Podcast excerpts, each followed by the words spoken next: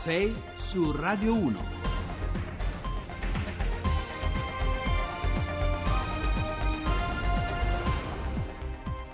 Terza e ultima parte di 6 su Radio 1, sono le 7.38, lunedì 9 aprile, ancora al microfono con voi Giovanni Acquarulo, abbiamo parlato di Siria, di Ungheria, di molti temi che hanno a che fare anche con la società, il costume, l'immaginario dell'Italia che cambia, dalle nuove norme sugli obblighi di assistenza familiare per le coppie di separati e divorziati, agli abusi della legge 104, al ruolo degli animali domestici nelle nostre vite e nelle nostre case. Restiamo invece ora sull'agenda del dibattito politico di questi giorni perché oggi si apre la settimana che porterà al secondo giro di consultazioni del eh, presidente Mattarella chiamato a sciogliere un rebus che dal 4 marzo si è fatto sempre più complicato, complicato perché poi partiti e leader politici si sono prodotti in queste settimane in un gioco di veti e controveti, di ammonimenti eh, più o meno perentori, anche di aperture che eh, smentivano quanto sostenuto fino al giorno prima. Noi ogni, come ogni lunedì, lo sapete, facciamo un uh, passo di lato prima di presentarvi i nostri ospiti politici e ragioniamo insieme sullo sfondo, sul contesto, sullo scenario in cui potranno forse maturare nuove mosse e nuove scelte. Lo facciamo stamattina con eh, Francesco Nicodemo, comunicatore politico con un passato nello staff di Palazzo Chigi e oggi social media manager per la Fondazione Ottimisti e Razionali. Buongiorno e benvenuto. Buongiorno a voi. Allora, eh, Nicodemo, ieri il vertice di Arcore, dietro eh, l'apparenza di unità, segnala eh, nuove crepe, nuove spaccature nel centrodestra. Il Movimento 5 Stelle gioca ancora a tenere due porte aperte nella trattativa sia con la Lega, ma anche eh, con la Lega, ma senza Berlusconi, e con il PD e il Partito Democratico sembra al momento reggere sulla scelta di chiamarsi eh, fuori da ogni ipotesi di governo. Ma insomma, chi ci guadagna e chi ci perde oggi a fare la prima mossa? Allora, guarda, mettendo insieme l'intervista di Repubblica di sabato a Di Maio e del Corriere della Sera ieri a Salvini, sembra che i giocatori migliori in questo momento, sono, sono anche i vincitori del 4 marzo, quindi Di Maio e Salvini, entrambi stanno, io credo, in una situazione di win-win, cioè di vittoria in ogni caso, perché se riescono a fare un governo o, o Di Maio Premier o Salvini Premier hanno vinto. Se invece non si fa e si corre di nuovo alle elezioni, loro pensano di ottenere di un successo ancora, di incassare un successo, il Movimento 5 Stelle di crescere nei, nei, nei consensi e la Lega di prendersi tutto il centro-destra. Infatti già è così politicamente, però potrebbe esserlo anche elettoralmente.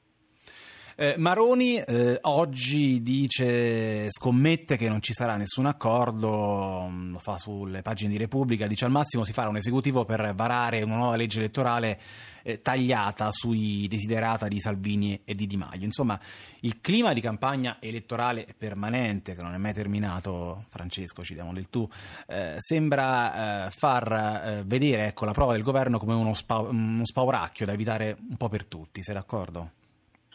Sì, sono d'accordo e ovviamente sono molto d'accordo con le cose che, che ha detto Maroni nell'intervista. Ehm, beh, certo, eh, per due movimenti che su, su, temi molto spesso propagandistici, a volte un po' difficili da realizzare, eh, sarebbe difficile il governo, o almeno sarebbe difficile il governo senza una maggioranza chiara sappiamo bene, il Presidente della Repubblica ha parlato di intese e nelle intese significa anche il compromesso, significa trovare la sintesi dei punti, cosa che mi sembra un poco difficile riuscire a fare. Quindi io penso anch'io che, che il più che si possa raggiungere in questo momento sarà un governo in cui ci stanno la maggior parte delle forze dentro, che ha pochissime cose da fare e semplicemente una legge elettorale porterà a breve, a breve, sempre secondo me si parla di un anno, eh? cioè non che si va a votare tra due mesi. C'è una scadenza, no? la data delle elezioni europee che potrebbe essere diciamo la... Eh, beh, le elezioni non possono essere coincidenti, quindi in realtà eh, potremmo parlare genericamente di primavera 2019. Eh, sarebbe molto difficile andare a votare ehm, a giugno o a ottobre per una serie di scadenze, sicuramente il Presidente della Repubblica non vuole che l'Italia poi soffra Uh, di instabilità uh, proprio a causa de- de- della situazione. Quindi dal mio punto di vista uh, nel borsino delle valutazioni il ritorno al voto continua a crescere ogni giorno e anche dopo le dichiarazioni ieri di, del centro-est Arco mi pare diciamo, che questa sia, sia la strada più forte. Allora, Francesco, l'ultima domanda. Cosa manca alla riflessione invece nel Partito Democratico, oltre anche al politicismo delle manovre di questi giorni? Davvero eh, pensi che si possa risolvere quella crisi ragionando soltanto so, di primarie o dell'adesione al Partito Socialista Europeo? No, anzi credo che in questo momento anche nella comunità democratica siano argomenti abbastanza incomprensibili. La prima cosa che dovrebbe fare il Partito Democratico è uscire da questa dinamica bipolare eh, Lega Movimento 5 Stelle. Se sta in mezzo viene schiacciato. Uh, andare oltre questo bipolarismo significa provare a, torna- provare a coltivare quell'area di progresso che è storicamente quella che è sempre stata la base elettorale del Partito Democratico, ritornare a definire un vocabolario fatto di parole chiare come cura, protezione e tornare a occuparsi della propria comunità, che significa i propri iscritti, i propri elettori, i propri simpatizzanti. Ecco, se, se il PD ritorna a fare questo eh, e parla meno di Conte, meno di primarie, meno di eh, chi fa cosa di retroscena, secondo me un dialogo con il Paese lo ritorna ad avere. Benissimo, grazie come sempre anche a Francesco Nicodemo, grazie per essere stato con noi, buona giornata e buon lavoro anche a te. Il nuovo singolo di Cosmo, Quando ho incontrato te, sono le 7.47, diamo il benvenuto a Deborah Serracchiani, presidente uscente del Friuli Venezia Giulia e deputata del PD. Buongiorno. Buongiorno a voi. Allora, Serracchiani, le faccio subito sentire un passaggio di un intervento che lei conosce molto bene. Noi dobbiamo superare i protagonisti e i personalismi, noi dobbiamo avere una nostra linea politica che sia nuova e se necessario rinnovata. Abbiamo bisogno di una nuova generazione politica che non è solo una questione anagrafica, ma è una questione di mentalità. Una mentalità che non è detto che esista in coloro che indichiamo quali dirigenti solo perché sono giovani o perché sono figli di.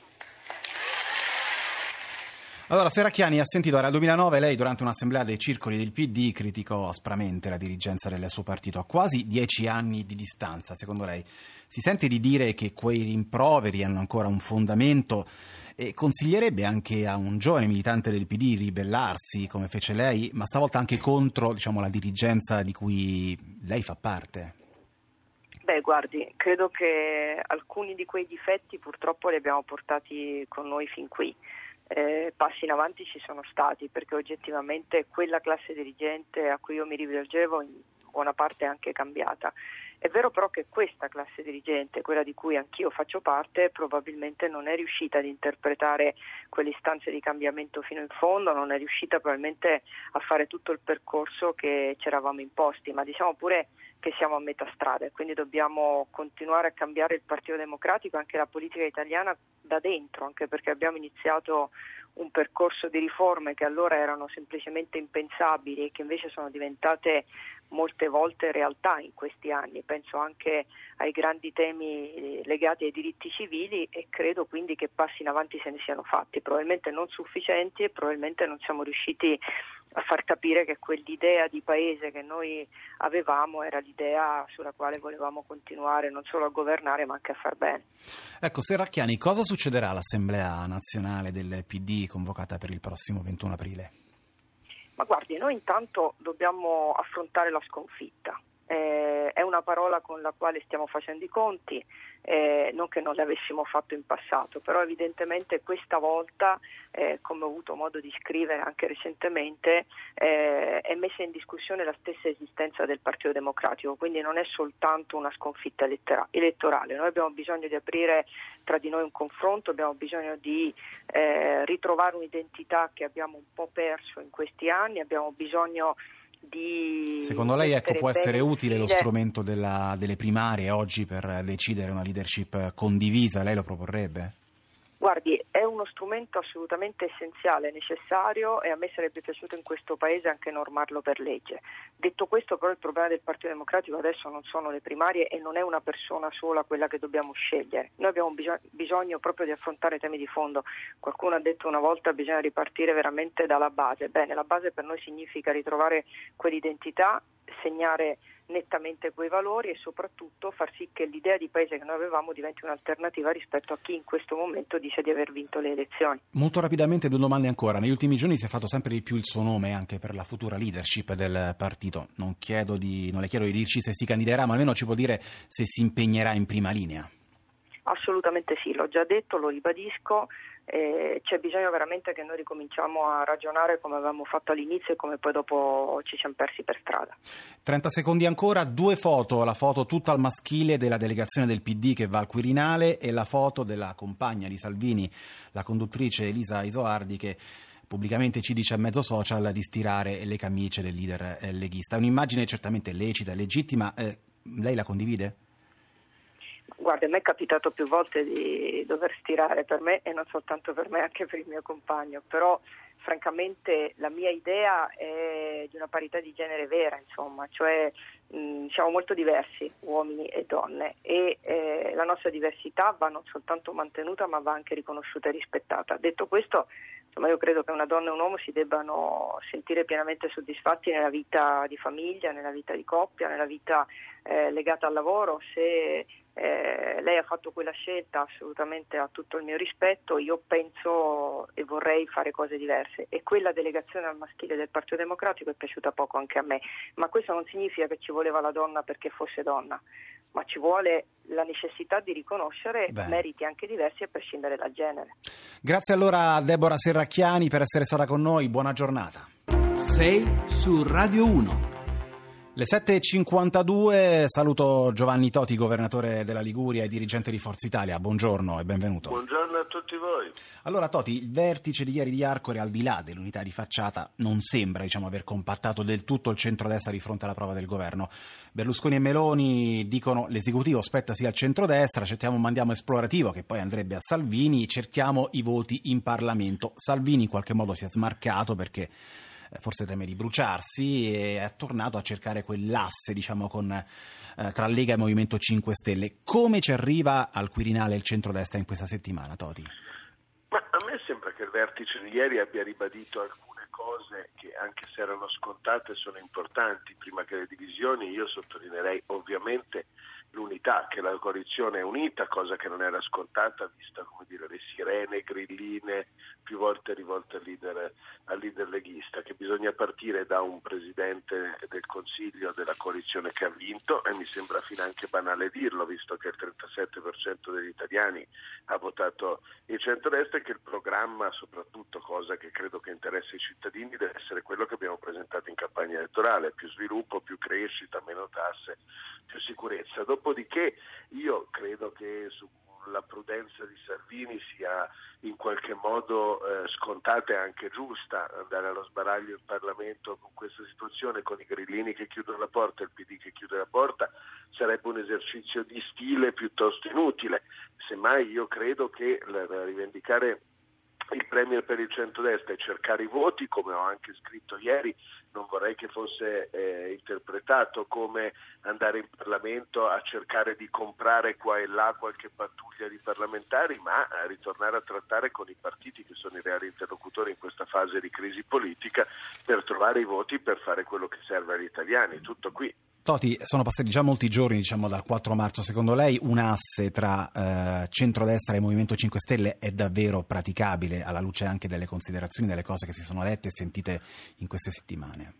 Ma io mi auguro di sì perché è quello che hanno indicato gli elettori nelle urne, dopodiché eh, si può far tutto nella vita, però credo che sia molto chiaro che è uscita vincitore da questa competizione elettorale una coalizione, quella di centrodestra, e il Rosatellum, la legge con cui abbiamo votato, ancorché si sia dimostrata piuttosto inutile, le coalizioni le prevedeva e le premiava e quindi credo che sia abbastanza chiaro a tutti che la prima mossa sulla scacchiera tocchi a centrodestra con il suo programma politico. I secondi eh, diciamo, premiati dalle urne sono stati eh, Di Maio però ecco Toti dice eh, Salvini molli Forza Italia o niente incontro, nulla, non, si apre non si apre nemmeno la discussione.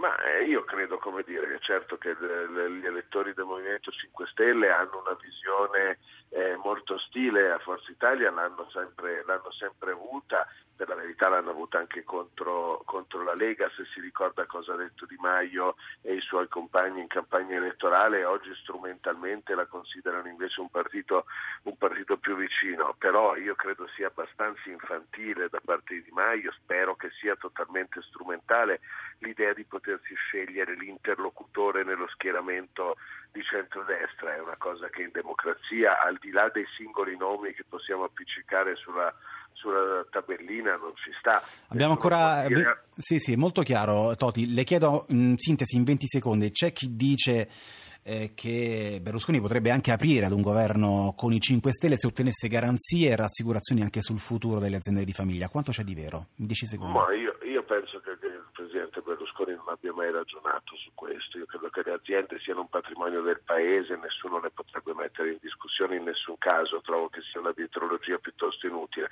Credo che il Presidente Berlusconi aprirebbe un governo con i grillini nel caso in cui i programmi coincidessero e ci fosse un interesse Bene. reale per il Paese. Allora, io ringrazio anche Giovanni Toti per la sintesi e per essere stato con noi. Le auguro buona giornata. Noi torniamo domani mattina, pochi minuti dopo le 6. Ora c'è il giornale radio delle 8 condotto da Luana Cremasco. Buona giornata.